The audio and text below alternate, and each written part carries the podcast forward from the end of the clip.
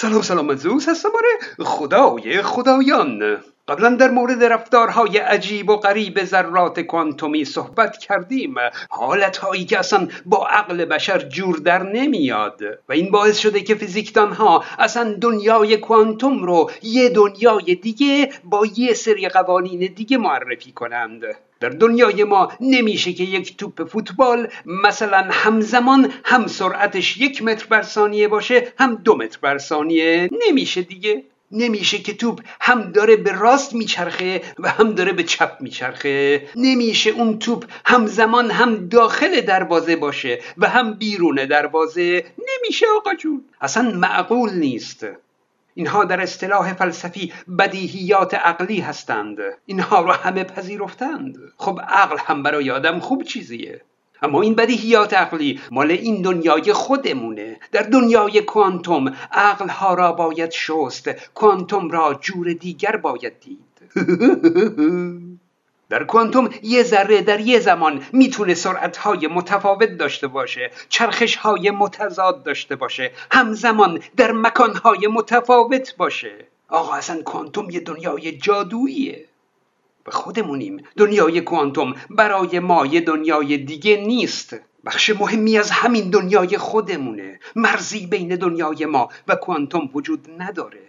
وقتی مدام داریم از فیزیک کوانتوم استفاده می کنیم نمی‌تونیم بگیم که یه دنیای دیگه است. خیر. به طور استعاری چرا؟ چون قوانین متفاوتی داره. ولی در حقیقت فیزیک کوانتوم جزو همین دنیای ماست.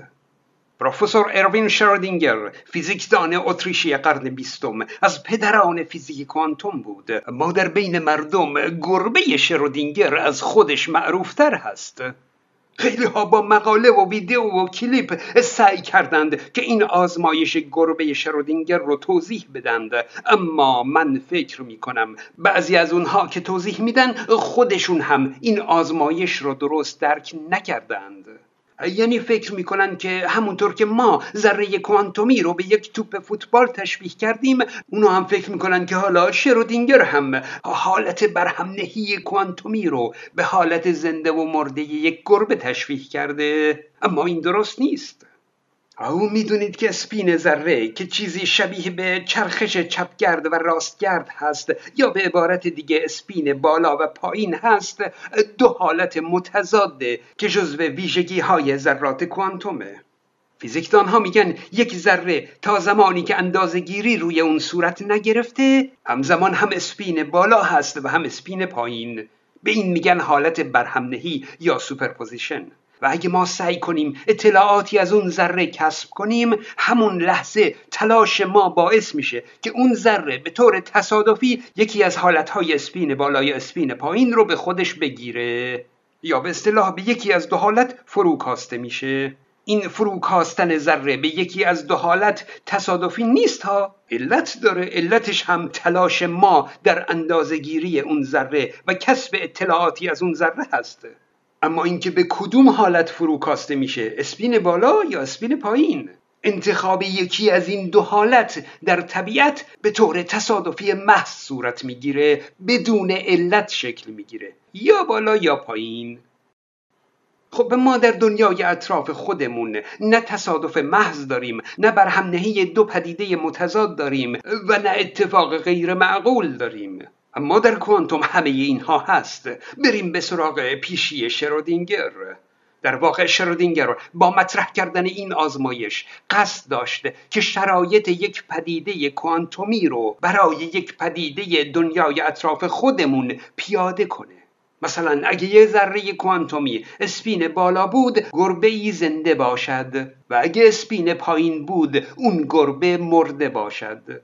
خب در اون زمان که ذره در حالت برهمنهی کوانتومی هست هم اسپین بالا و هم اسپین پایین هست بر سر گربه چی میاد؟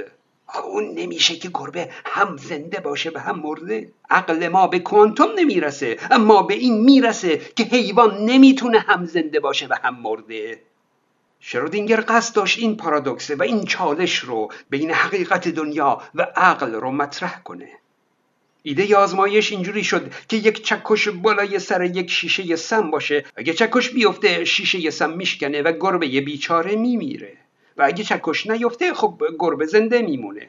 حالا وضعیت چکش رو باید وابسته کنیم به یک ویژگی کوانتومی مثلا همین اسفین بالا یا پایین یا هر ویژگی دیگه ای اما همین وابسته کردن یه جور کسب اطلاع از وضعیت ذره کوانتومی هست و باعث میشه که ذره به حالت برهمنهی نمونه و به یکی از دو حالت بالا یا پایین در بیاد. او از اینجا دیگه آزمایش ما تخیلی میشه. یعنی برای اینکه ذره در حالت برهمنهی باشه باید فرض کنیم که این تشکیلات چکش و سم و گربه همه در یک جعبه ای هست که هیچ اطلاعاتی به هیچ وجه نمی‌تونه از این جعبه خارج بشه تا بتونیم حالت برهمنهی رو برای اون ذره تصور کنیم. یعنی با این آزمایش به طور تخیلی شرایط کوانتومی یک ذره رو برای یک گربه پیاده کرده ایم. الان اگه اون ذره در حالت برهمنهی باشه یعنی این گربه باید همزمان هم زنده باشه و هم مرده در حالی که این معقول نیست. کدوم یک رو باید بپذیریم؟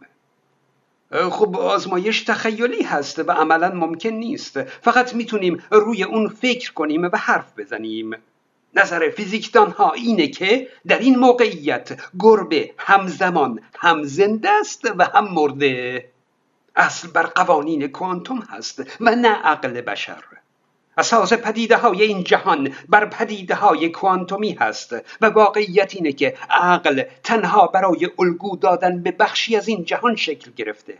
پس برخلاف بدیهیات عقل انسان در اون شرایط گربه هم زنده است و هم مرده. حالا اگه در جعبه رو باز کنیم چی می‌بینیم؟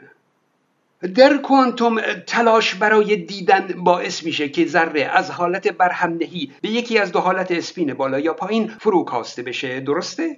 پس در این آزمایش اگه قراره که ما شرایط کوانتومی رو برای این گربه پیاده کنیم یعنی باید جوری باشه که اگه ما در جعبه رو باز کنیم باز کردن در جعبه باعث بشه که گربه از اون حالت برهمنهی دراد یا بمیره و یا زنده بشه. با این فرض باز کردن در جعبه هیچ کمکی به ما نمی‌کنه. چون اگه در جعبه رو باز کنیم بالاخره می‌بینیم که گربه یا زنده است یا مرده دیگه. چیز عجیبی نخواهیم دید. برای ما مهم اینه که قبل از باز کردن در جعبه گربه چه وضعیتی داشته؟ در حالی که به هیچ وجه اطلاعی از درون جعبه نداشته باشیم. در اون شرایط فیزیکدان ها میگن گربه هم زنده است و هم مرده. و البته فلاسفه اسلامی که اصل رو بر بدیهیات عقلی می‌گذارن و بدیهیات عقلی رو یقینی می‌دونن در واقع معتقدند که ببخشید فیزیکدان ها عقلشون نمی‌رسه چون گربه یا زنده است و یا مرده و جمع نقیز این محاله. و همینطور برای تمام پدیده های غیر معقول کوانتومی فیلسوفان اسلامی در عقل فیزیکدان ها تردید می کنند و نه در اعتبار بدیهیات عقلی. انجام آزمایش گربه شرودینگر ممکن نیست. اما در درستی مشاهدات پدیده کوانتومی هیچ شکی وجود نداره و پدیده های کوانتوم اساس دنیای ما هستند. اگرچه مطابق عقل و عادت تصور ما نباشند. کانال های من رو هم فراموش نکنید. من زوز هستم.